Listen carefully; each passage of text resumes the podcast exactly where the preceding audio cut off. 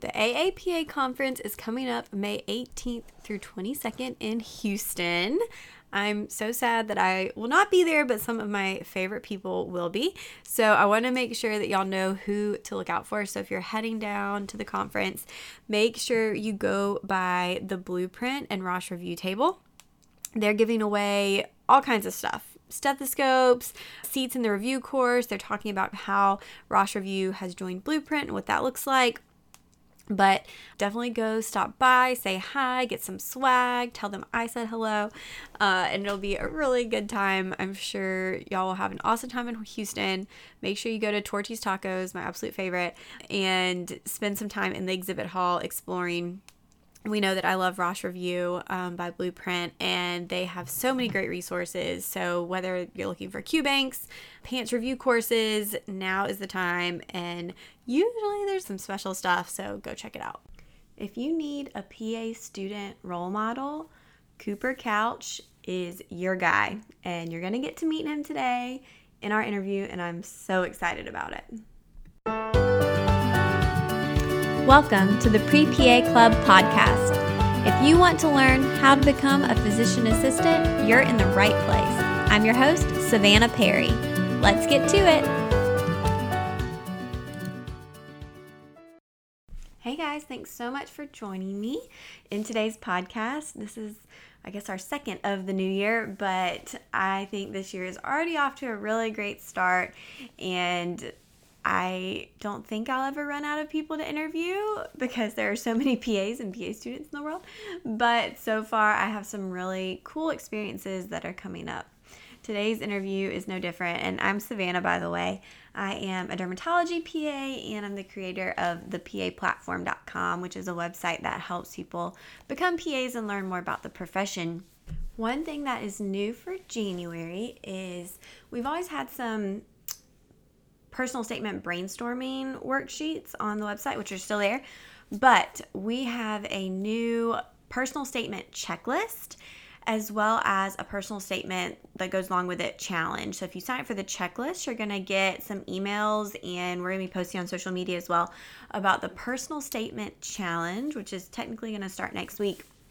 But will help you to actually get a start on your personal statement, to actually write it, get some words on paper, because I know the hardest part is getting started. So if you go to thepaplatform.com slash personal statement, you'll be able to download that checklist so that you're kind of ready to go. And if you want to start working on yourself, that's great.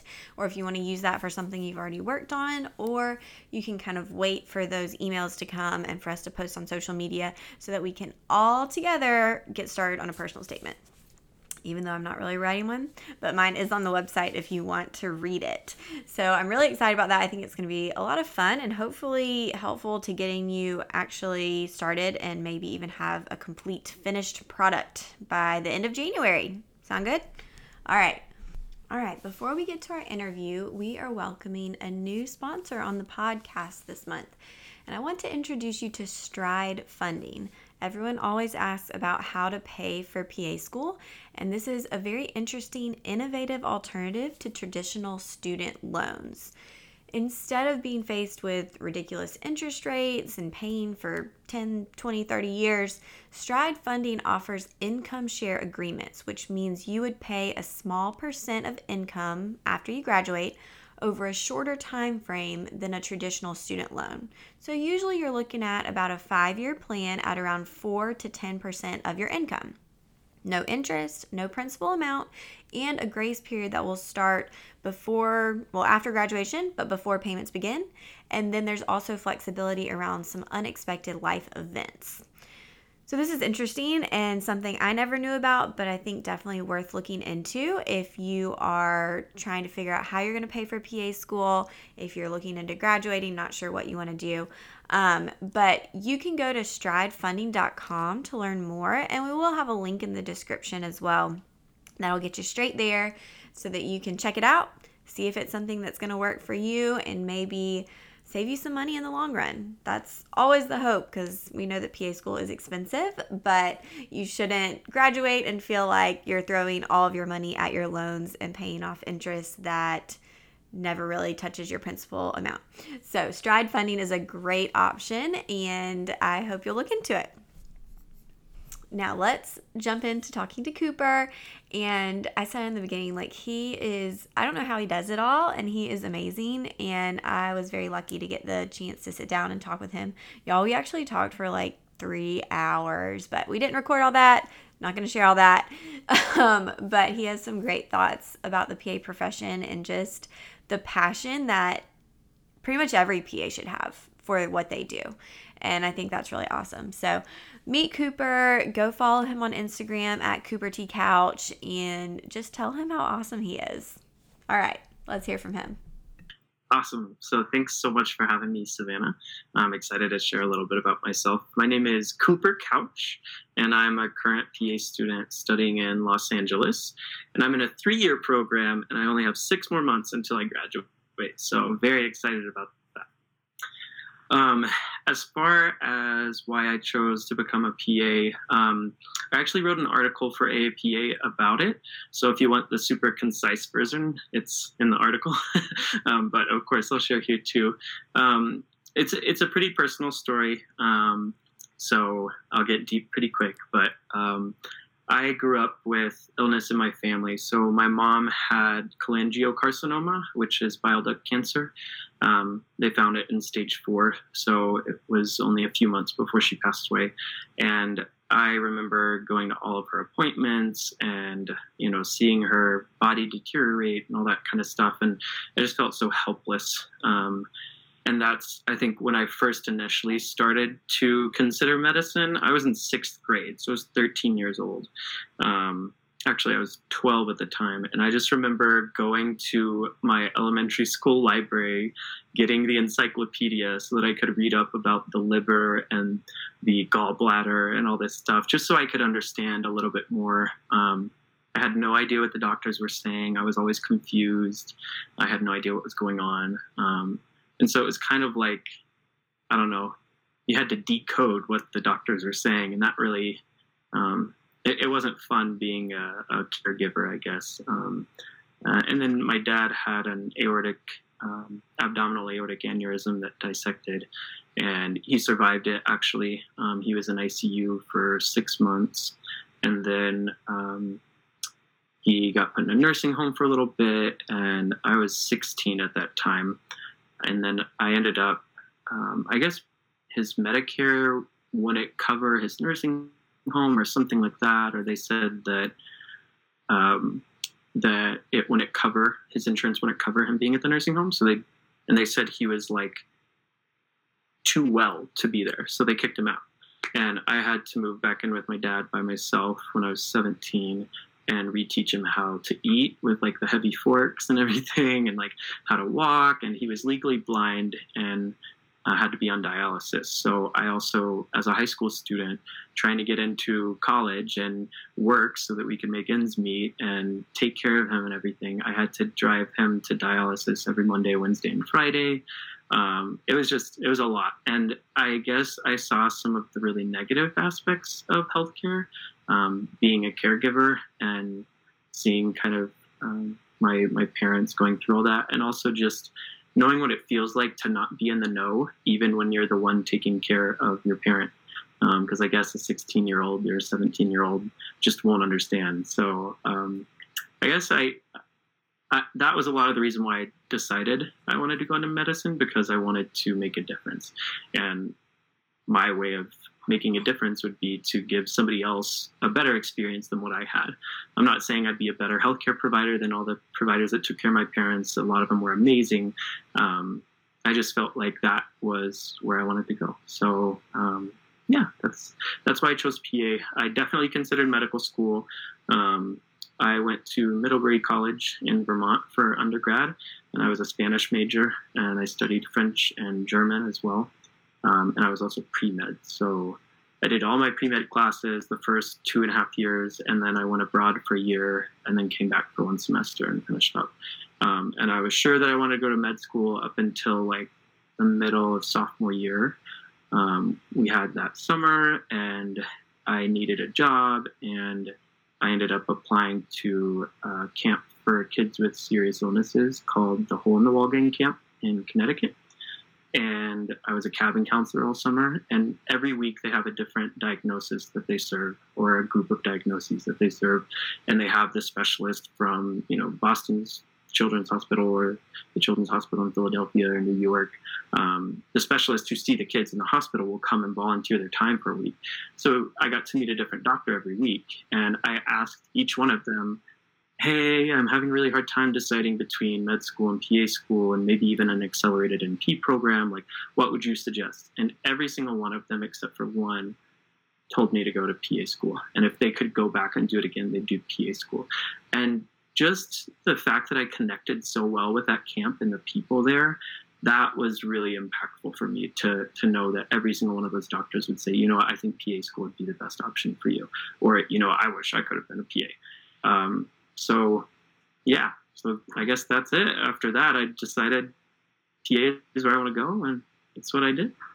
Oh man, I've I've hmm. seen a little bit. I know on Instagram, you'll kind of like share about your story a little bit, but I feel like I've only gotten little pieces of it. So it's mm-hmm. nice to hear it all in one concise way, but that's tough. That's yeah, there's there's so much to it, and um, I, it feels like a different life to be honest. Because um, my mom passed away in September of 2004, and my dad passed away a couple days after my birthday in 2015. Um, and so and I, have been through a lot of therapy. I went to therapy every week from like when I started college until um, 2016, I think. And I, after my dad died, I did um, EMDR therapy, which is like a, um, it's a, it's, some people believe in it, some people don't, but it's actually recognized as a therapy by the WHO for PTSD. Um, so that's what I did for nine months, and it really helped a lot um, as far as like um, I guess, diminishing the response of an emotional trigger. so I can really handle things a lot better now. Um, and I don't know, life has been pretty good. Um, I don't have the stress of having six parents all the time. And, you know, yeah, it sucks to miss them at my white coat, my wedding, and, you know, on Mother's Day and Father's Day and all the days. but um, sometimes I'm totally fine and sometimes it's really hard. But it's just something I'll live with for the rest of my life. And I think it, it's made me a more caring person in general because, you know, when you have to tell a patient that they have cancer, you're thinking in your mind, oh man, that's what that doctor felt like when he was telling my mom. Yeah. um, so it's just. It definitely um, helps you relate more. And I think also just, I, I mean, I appreciate you being open with it and, and honest with everything. And like, I like following you on Instagram and kind of gain a, a little snapshot into your life and, learning from experiences that I haven't had yet, whether good or bad. Um, so we talked a little bit before we got into this about which I never knew your experience with applying to PA school and something that everyone hopes doesn't happen. Can you tell yeah. us about it? so I had originally felt like I was going to go to med school and I was like totally sure, and then I backed out, right? Um, and even when I was applying to PA school before I applied, the year before I applied, I was like, okay, I'm, I'm going to try med school, and then if I don't get in, I'll do PA school, which is so silly because we all know, if you're listening to this podcast, you probably know that um, PA school is actually more competitive than med school because of the number of people applying for the number of seats. Um, I wouldn't say necessarily GPA and things like that are as um, competitive, but it's like a whole package. You have to have a lot to yeah. get into PA school. Um, so I guess I decided to apply, and my pre health advisor was brand new. Um, she's a doctor, and she, um, or sorry, physician. I've been trained to say physician instead of doctor. Um, and she didn't know anything about PA school. So I had set up an appointment with her, and she went over the weekend and looked at one of the toughest PA schools to get into, which she decided was Northeastern University, just based on their prereqs. And she um, went through and said, All right, this is what you need, this is what you need, this is what you need. You don't have a lot of this. And it's like a whole pie. Like you have all this stuff, but this academic piece is really what you need. And you could probably use some more healthcare hours. But like as far as passion and service and leadership and all that kind of stuff, she's like, You got it. Um, so I thought that I'd be okay applying, and I was like, all right, well, um, and I'm super transparent. Um, I had a 347 GPA when I graduated undergrad, and I took a couple classes that were prereqs. I had to, so my undergrad didn't offer anatomy and physiology, and microbiology wasn't offered the semester that I could take it because um, the professor was on leave for or on sabbatical. Um, so, which was good because she was a really tough professor. Anybody who took Grace Spatafora's class is amazing if they pass. Um, also, if you didn't pass, you're, you know, good for you. Um, you made it through regardless. But anyway, um, I took microbiome, anatomy, physiology at a community college in Vermont. Um, and I think I boosted my GPA by like 0.02 points or something. Um, but my science GPA was like a 311 the second time I applied, so ooh, foreshadowing. um, the first time I applied, CASPA calculated it as a 327, which was great um, because they, they, incorporated my body and earth class. That was an environmental science dance class. That was like an easy A course. Um, nice surprise. um, and I loved the course. I mean, it was a great course, but really helped with the science GPA. Um, and I, I was like, all right, this is probably okay, right? Um, so I apply, and I had been a phlebotomist. I had worked at this camp for kids with serious illnesses, um, the Hole in the Wall Gang camp, um, and I didn't realize those hours counted. So I just put it as like I don't I don't remember what it was back then, but it's different. The CASPA is different than it was when I applied. I applied in 2015 and 2016. 2015 it was different. It wasn't like healthcare experience and patient care experience. I don't think it was something else, but I didn't put it in my healthcare experience, um, and it was like two or three thousand hours or something wow. um, of the time I'd worked at these camps. So it was mostly phlebotomy, but then I also worked as a bilingual assistant at a free clinic um, in Middlebury, Vermont. And so I had those hours because I was training interpreters, I was medical interpreting, I was doing case management and social work. So really got to see a lot of healthcare, but not really any direct patient care experience other than like our flu vaccine clinic. Um, I got certified to be able to do that. Um, anyway, applied to PA school. I applied to six programs. I applied two days after my dad passed away because I didn't want to work on the application. He was in hospice, and I was like, oh. And then when he passed away, I was like, okay, I just need to get this done. I'm gonna send it in. I don't care if my personal statement's not 100%. Like, and I didn't have anybody helping me but my pre-health advisor, and she had told me that I needed to go back and take seven science courses and get an A in all of them to boost my science GPA. And I was like, ain't nobody got time for that. I don't have money for that. No like, wants to do that. Look at me. like trying to work three jobs here at the time. Um, and then I got rejected from four schools. I got waitlisted at one school that was in the top 10. And then I got accepted to a PA program in Vermont um, that was a brand new PA program. It was going to be Vermont's first PA program. Um, and they ended up in April calling me to tell me that they did not get accreditation and I was supposed to start in June. So that was like, whoa.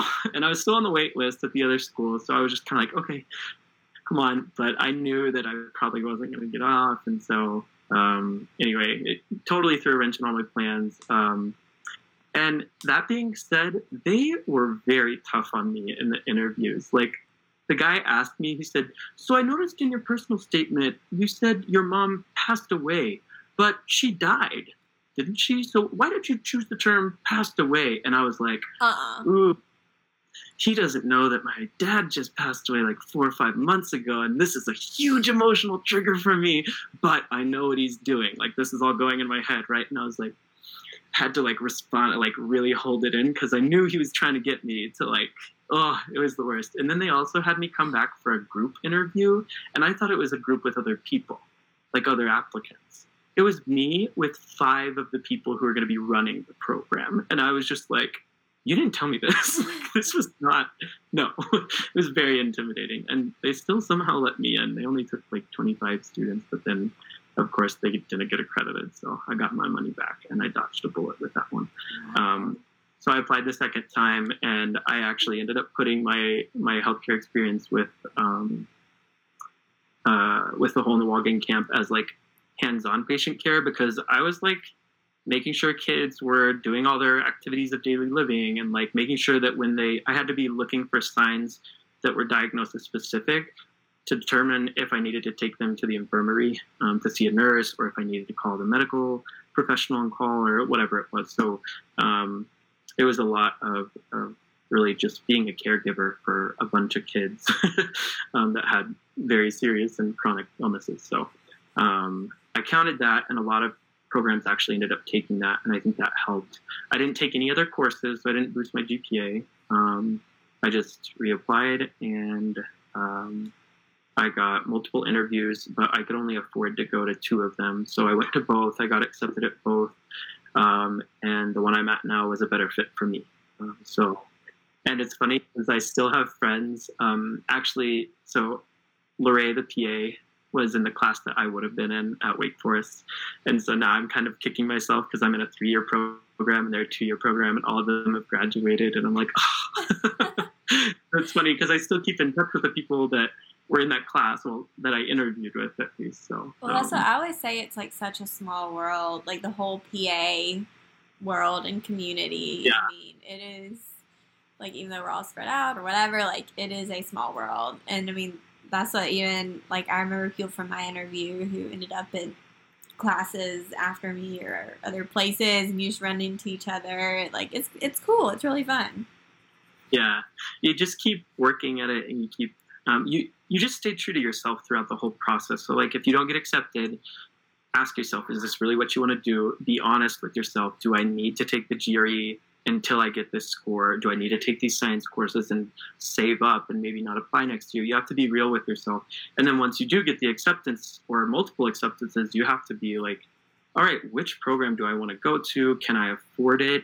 Is that going to be a city that I'd like to live in? Am I going to have like balance is so for me um, just speaking to my decision a little bit was i really wanted a three-year program. I actually have a learning disability. I don't think i ever really share that on social media but i have a really slow reading rate. It's like in the sixth percentile. So um, my program's getting on to us right now for not reading the textbooks. And i'm like sorry guys um, but yeah, so I felt like a three year program would be better for me. Um, in college, I had double time on tests from like junior and senior year. Um, I haven't used it in PA school because it's just different. You memorize it and you know it or you don't. There's not a whole lot of application critical thinking. Um, and so I felt like a three year program would be better for me and my learning style, even though the program I chose was way more expensive um, than most other programs. Um, I also was kind of banking on the NHSC scholarship, even though it's super competitive. I was like, oh, I'm a perfect applicant. And then I applied twice, didn't get it. And I was like, oof. But actually dodged a bullet because I've heard it's a lot harder to get a job right out of school with the NHSC scholar program than to not do the scholar program and then go to a place where loan repayment is an option. And yes, it takes longer to pay off the loans. Yes, you don't get a full ride, but hey, like if you don't pay it, loan repayment is always an option. yeah, exactly. You'll pay it back yeah. your loans. Don't worry about that. Yeah. So I just felt super, super comfortable at my program. Um, I remember, um, I guess, just coming from a background where family is um, something I've craved for because I haven't really had much of my family. I'm also gay, and all of my family is Southern Baptist. Um, so for a long time, that was a huge issue for everyone in my family. And thankfully now I'm getting engaged and everybody wants to come to the wedding. So it's like actually this Christmas was the first time I got to spend it with my all my brothers um, in a really long time. And they're all like, and I brought Marty, my fiance, and they all loved him. And it's it's a really exciting time because if I told my 18 year old self that this would happen, he would not believe me. so at the program I'm at now, I I loved it. Um, I felt really comfortable. I felt like there really was this sense of family that people were there to help you out, um, and I think that it's worth every penny that I'm paying for it. So um, I wouldn't change. I don't have no regrets. How many people are in your class? Um, 60. Okay, so it's, it's a little bit what the sizes. They accept 60, so we don't have 60 now, but. Gotcha. Okay. Well, that's interesting that you share just because, I mean, people talk a lot about accreditation and what happens, and it most of the time works out. So they hadn't even received their provisional yet when you applied, or were they provisional? They hadn't had provisional Okay. yet. So they were going to start their very first cohort in June. Okay. See, I think once the school has provisional, you're a little safer once they like actually have that. But if they don't even have that yet, is when you're in a little bit of that gray area of wishing and hoping and praying and mm, And you always want to make sure that the program that you're going to, if it is provisional, that you don't get the vibe that it's kind of like a cash cow yeah, for the university or college. Because I've, I've noticed some people's comments about the program just being like, oh my gosh. And then other programs, um, I'm going to toot the Colorado horn here. the Colorado Mesa PA program is fantastic. Um, and it's a new program, provisionally accredited. So just to throw a plug for them. If uh, Man, Colorado doesn't have a lot of program the year programs. After I applied, and I'm like, ah, I love my program, but man, yeah. No, Colorado is one area that doesn't have well until more recently doesn't have a ton of programs. And Georgia too, we didn't have a lot, and we're getting a few more now. So, um, I mean, there's more programs popping up all over the place, uh, which good thing, bad thing, I don't know, but Um, is that, that my program was under accreditation. They were getting reviewed for accreditation for continuing accreditation the year that I started, and we also had a professor leave like a month before our class started, so they kind of had to like shift some things around, and also there was a lot of stress because accreditation was upon us the following year, and like it was it was kind of stressful for me because of having gone through the other accreditation thing. I was like, what if we didn't get accredited? I knew when it happened. it would be but, fine you still. know, But yeah, yeah, no, that that is not something that happens that often, but it does. Um, all right, so you are successfully a PA student, Mhm. um, and so we wanted to talk a little bit just about PA school and what you have found works for you, what's helpful for you as far as surviving and studying, and any resources or all that. So, what would you say has been the most difficult part of PA school? So I thought long and hard about this one, and my answer is finding balance. Um, I think, you know, between studying, leadership, exercise, eating healthy, meal prep, a long distance relationship, um, it's been really hard to find like a balance. And, and PA school is always changing, so you know your schedule is different every week, two weeks. You know, you have to be ready to change things on the dime, and you know we don't get like I start school back in 10 days and I still don't have my calendar for the semester. And I'm like so how can I plan around my exams and all this stuff? So it's kind of like Yeah. I'm I'm a huge planner. And I think that that aspect of not having control of being able to plan has been the most difficult part for me just because I'm the kind of person that when I get my syllabi like I put everything in my calendar and I like basically do my whole um, like semester or my whole year based on what exams I have and when I need to study, so that I can do the other things that I like to do and the things that I'm passionate about. So um, it's all about finding the time for for balance in PA school, and I think that's been the most difficult part because there's so many things that I want to do. Because for me, it's not just like PA school, that's the only thing I'm doing is studying, studying, studying. And I know that there's some students like that, and power to you. We're paying a lot of money to do this, and it is our future career. Totally get that. But I have always been somebody who has to be doing the extracurricular stuff. Like in college, oh my gosh, if you saw the list of things I did in college, it's like, why did you do that? Like, that doesn't even have anything to do with medicine. And I'm like, I know, it was fun. so, and I love volunteering too. So I had to like, I don't know. it's just know, it makes me feel good. I guess it does good in the world too. So what do they say? No good deed goes unpunished. No, it's okay. Um, I'm a I'm a doer too, and everyone says like, "How do you do everything you do?" And my answer is like, I honestly don't know. It's just ingrained in me that I do, so it's fine. yeah, and it's funny because you know the hardest thing for me is finding balance, but yet I am doing all these different things and I'm doing them well. Right. Um, my grades have suffered a couple times because I've been super involved. Um, but if I make one bad grade, the next one is better than the class average. You know, I, Yeah. uh, what I do is that kind of like uh, okay, hey, hey, step back, like reassess your priorities and everything. And of course, my program is very, very uh, good at reminding me Of course. Um, I don't think we've completely like laid it out. Like, what all do you do, and what are you involved in? What are your you have titles? What are your titles? Let's start from the beginning of PA school. Okay. Um, got to school, and we had the class elections, and I ran for class president, and I was elected class president. So all of those duties, which are a lot more than um, I bet most of my classmates realize. There's a lot that goes on behind the scenes between me and the faculty and staff um, that nobody will ever really understand unless they're in the position. Um, so shout out to every class president out there. You're doing an awesome job. Keep it up. Even if nobody understands, hey, I'm here. um, so that was one thing. Um, we, the class president, also usually is in charge of making sure the DC trip is a thing. So my program, we do a trip to DC every year, and they've actually opened it up to multiple programs now.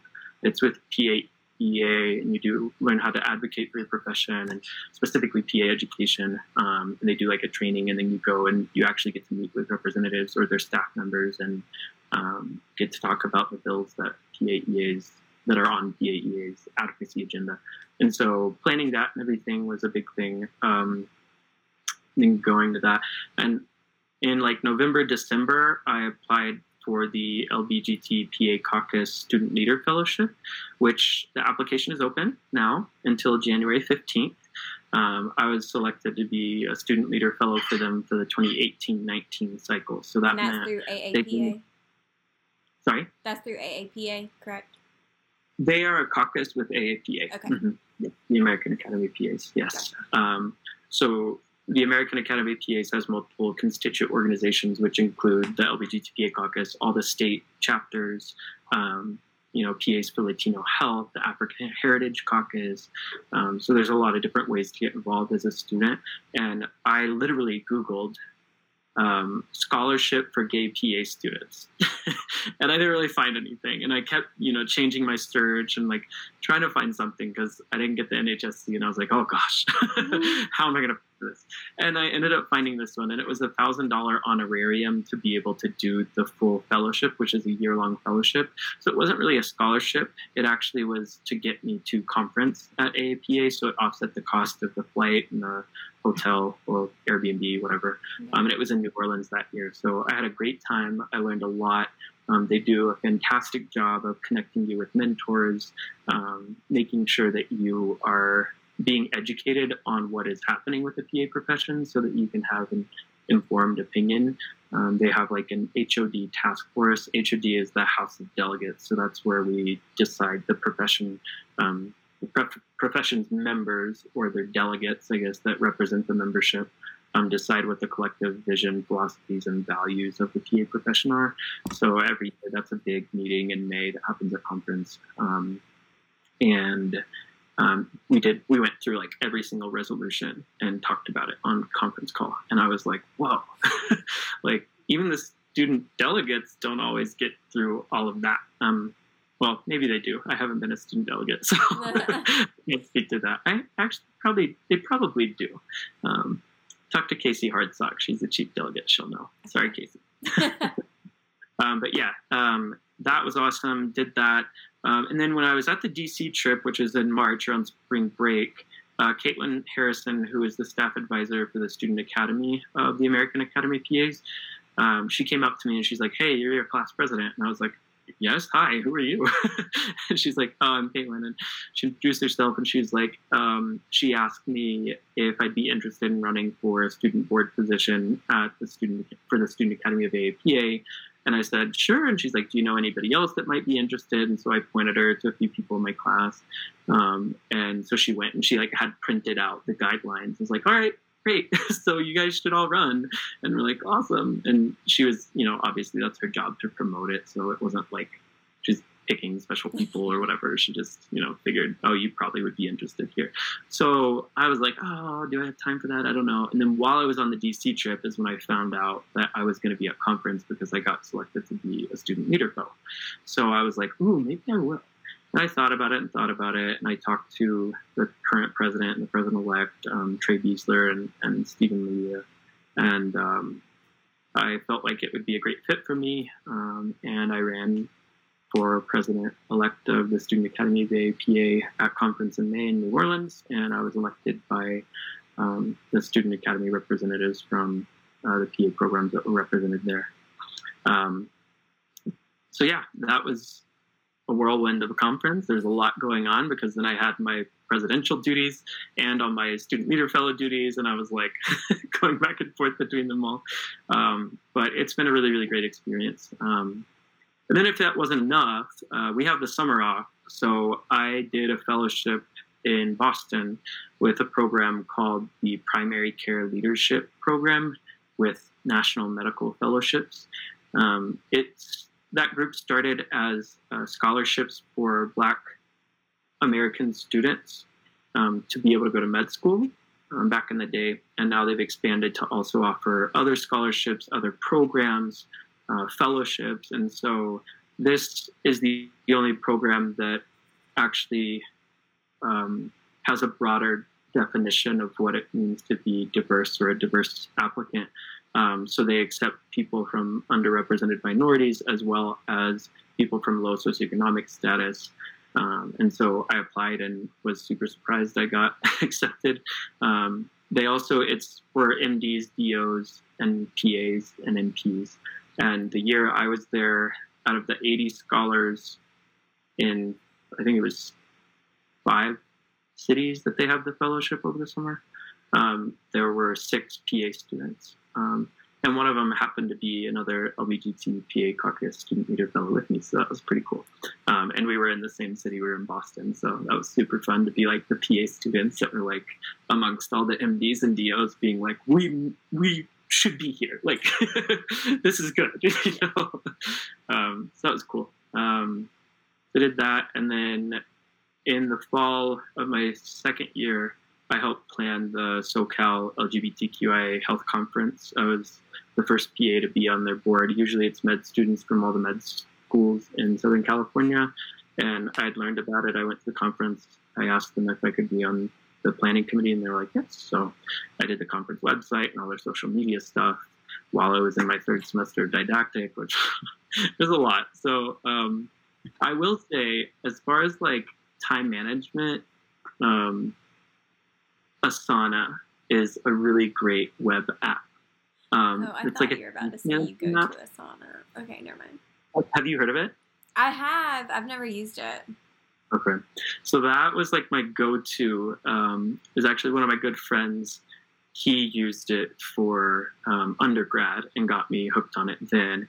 And then I used it for all my jobs and I used it for PA school applications and everything. So it was kind of a natural transition going to PA school um, to use that because you can like label projects. So I have my Student Academy one, my um, LBGTPA Caucus one, my SoCal one, and each one has different tasks in it. And then I can like comment with like if I had an email conversation, so I don't have to go back and look for that email. I can like copy and paste, or if I have a meeting with somebody, I can like after the meeting go type my like quick notes so that I can remember for whatever. But um, yeah, so yeah, I've done a lot. so you're very um, good at, at getting involved in things, um, which is awesome. I I like a lot of the things you're mentioning. Like I've never even heard of, but they sound really cool. So that's awesome. Um, so I'm assuming. Will you tell me? Like, is your school like do they know about all this? Are they super supportive? Oh, so yeah, absolutely because like... they write me the letters of rec. Okay. Um, so well i guess like so for the lbgtpa caucus fellowship um, it's actually the first time a recommender has actually um, uh, sent me the letter of recommendation to turn in. And man, I wish I could read all of my letters of recommendation. I was like tearing up like, with a, a, faculty member who is also out, um, an out part of the LBGT community, and she um, she was super kind to me and helped me through a lot of challenges when I was uh, going through some rough patches as class president. Um, was like my first week, and oof, that's another story. um, but yeah, um, so she knew about it. She totally supported me, and that was the first thing. And then the president-elect thing um, was my program director had to like sign off on it. Um, and then the fellowship over the summer, I had three people write letters of recommendation from my program boards, and we had the summer off, so that one wasn't like extra. Really, it was like wow, you're doing something over the summer. Right, That's great. Like, well, I'm sure they're very proud of you. I mean, you're a great representation of honestly what we should all be doing um, more of, which is just advocating for our profession. So, in our community, I mean, I didn't ever advocate for the LGBTQIA community until I was um, accepted for or selected for that uh, leader fellowship with LGBTQIA Caucus. Um, I just think it's really important, especially if you're from an underrepresented background or a minority group of any kind. Um, it's important to to see if you have the emotional space um, and time to be able to advocate for your community and do what you can when you can. And I just happen to be in a place where I can be a fierce advocate for, for that community as well as the PA professionals. Okay, so what would your advice be as far as practical steps? So someone's listening to this and they're like, "Oh my gosh, I want to help. I want to advocate for whatever." Like mm-hmm. I think I think the hardest thing that people the biggest roadblock is okay, what do I actually do? Like how do I do that? Who do I talk to? How do I get involved? Do I just go run for yeah. president? Like what uh, steps would if it's president of the student academy do not just go run for that. I can go into a long detailed list of all the duties and responsibilities you have in that role. It's a two-year role definitely definitely ask me what it's all about if you consider running for that position because um, it does take a lot of time and, and, energy and you have to really have a passion for it. Um, and i'm super excited about katie ganser being the next president. Um, she's at the uh, child health associate program at uh, University of Colorado, and cool. she's um, all, all our board is awesome. But anyway, um, if you want to get involved, I actually have a Google Doc that I share with people. It's actually on my Instagram and my little Linktree thing. Um, that's student leadership opportunities, and so I'm constantly trying to update it. I honestly haven't updated it in probably like six months, but I was doing a very good job of updating it. And, yeah. Like with deadlines and links to the different places you can go. So um, there's this PAEA um, fellowships, the, the Future Educator Fellowship and the Health Policy Fellowship that are a really awesome experience. Um, they're very similar to the trip um, that is in uh, over spring break. Um, it's just I guess the difference would be you also have to do a project. Um, I wasn't a student leader fellow, so I'm not sure. Or a, sorry, a, a PAEA fellow. um, but uh, yeah, that's one option. Um, getting involved with your state society, I think, is the most important thing because if you think about it, whether you're in the school, uh, whether your school is in the state where you're going to practice, or if you're going to be practicing in a different state, or even if you don't know, just pick one to be involved in. Um, I started out being involved with the California Academy of PAs, and I advised them a bit on some diversity issues, just increasing the number of um, LGBTQ plus uh, uh, CME at their conference, and that was um, super great. And then talking about pronouns and why it's important to use them, and and gender data and things like that. So kind of you know got my feet wet with that and then i started getting more involved with the colorado academy of pas once i started rotations um, because I, I set up two of my rotations out here in colorado. Um, i live in colorado when i'm not in school in california so that's where i'm hoping to get a job.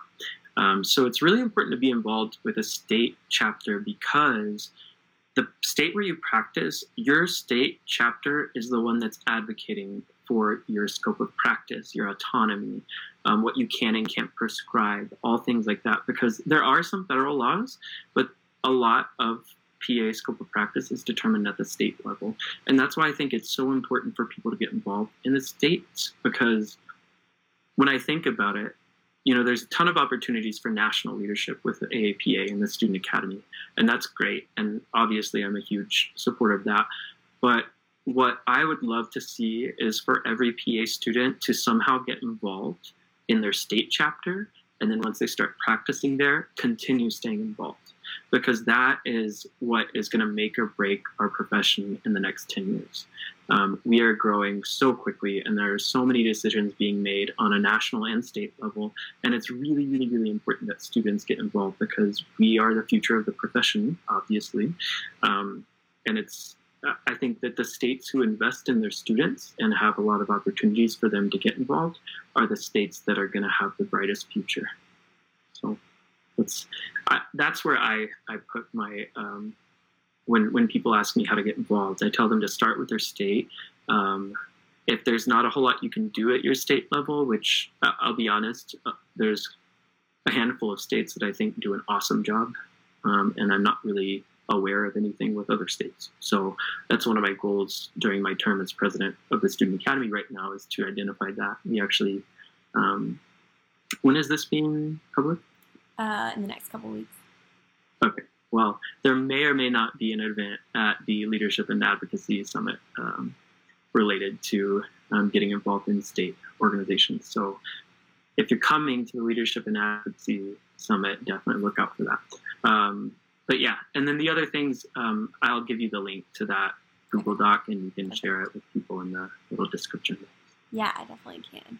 That's super super helpful. Well, what's next for uh, Cooper Couch? so I graduate. So I actually had a, a car accident in. Um, well, actually, I need to plug in my computer. It's gonna die. Okay. Sorry, we talked too long. Oh, you're good.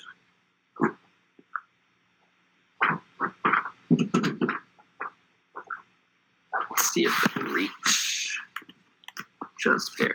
Okay, great. Sorry about that. Um, so next for me, I, I had a, a car accident in December of last year. Well, 2018. I remember that. It was scary. Um, take six weeks off from my rotations. Well, my first rotation, they're all six weeks at my program. So I had to take the first rotation off, and that was like, whew, talk about stress. that was definitely the most stressful thing that's happened to me in PA school because you have insurance companies calling you, you have like hospitals calling you, and there's all these different bills that come up, like a Helivac bill for $51,000. Whew yeah, it was a whole hot mess that I dealt with for eight months on top of being on rotations. Oh my like my first rotation, I had to walk out to talk to people on the phone related to my bills. and I was just like, this is too much. Mm-hmm. Um, so because of that, I have to make up that rotation after graduation. So we graduate in May, but I'll be in school till June 26th. Um, and then I hope to get a job at a federally qualified health center and practice family medicine in Western Colorado. Um, and then I hope to eventually get involved in teaching, um, starting with um, uh, LGBTQ plus health topics, and then um, going from there to see what uh, and leadership things, of course, trying to get people involved in that. So, yeah, awesome. that's what's next for me pray I get a job. You'll get a job. Everyone gets a job. You'll get a job. Um, well, where can everyone kind of find you and follow along and send you all their questions? um, so Instagram, it's at Cooper T Couch, C O P E R T C O U C H. Um, you can email me at ccouch at aapa.org if you have any questions about how to get involved in AAPA. Um, otherwise, I'm pretty good at checking my direct messages on Instagram. I only have like 2,000 followers, so people don't really message me. So we'll, we'll work on that. We'll work on it. it's right. fine. It's about the quality of the followers, not the number. right, exactly. All right. Well, thank you so much. Yeah, thank you. All right, y'all. Thanks for listening. And one thing I really want to encourage for 2020 is thanking our guests because they take time out of their day. Usually, pretty much always, we're doing these podcast interviews at nighttime after everyone's been working at 7, 8, 9 o'clock. So, if you have any way possible, social media, email, whatever, please thank our guest if you benefited from their story and let them know that. Um, that it meant something to you. So, thank you for listening and stay tuned. Next week, I'm talking to someone who Um, she is currently a PA student, and she actually found out she was pregnant after getting accepted to PA school. Ended up having to change her entire plan and now has an infant in her first year of PA school. So, um, great advice coming at you next week. And if you haven't left a review yet for the podcast, I would love to hear your thoughts. If there's anything we can do better, please just email me directly at savannah at thepaplatform.com. And I look forward to talking to you next week and interacting with you everywhere else. So, see you guys later.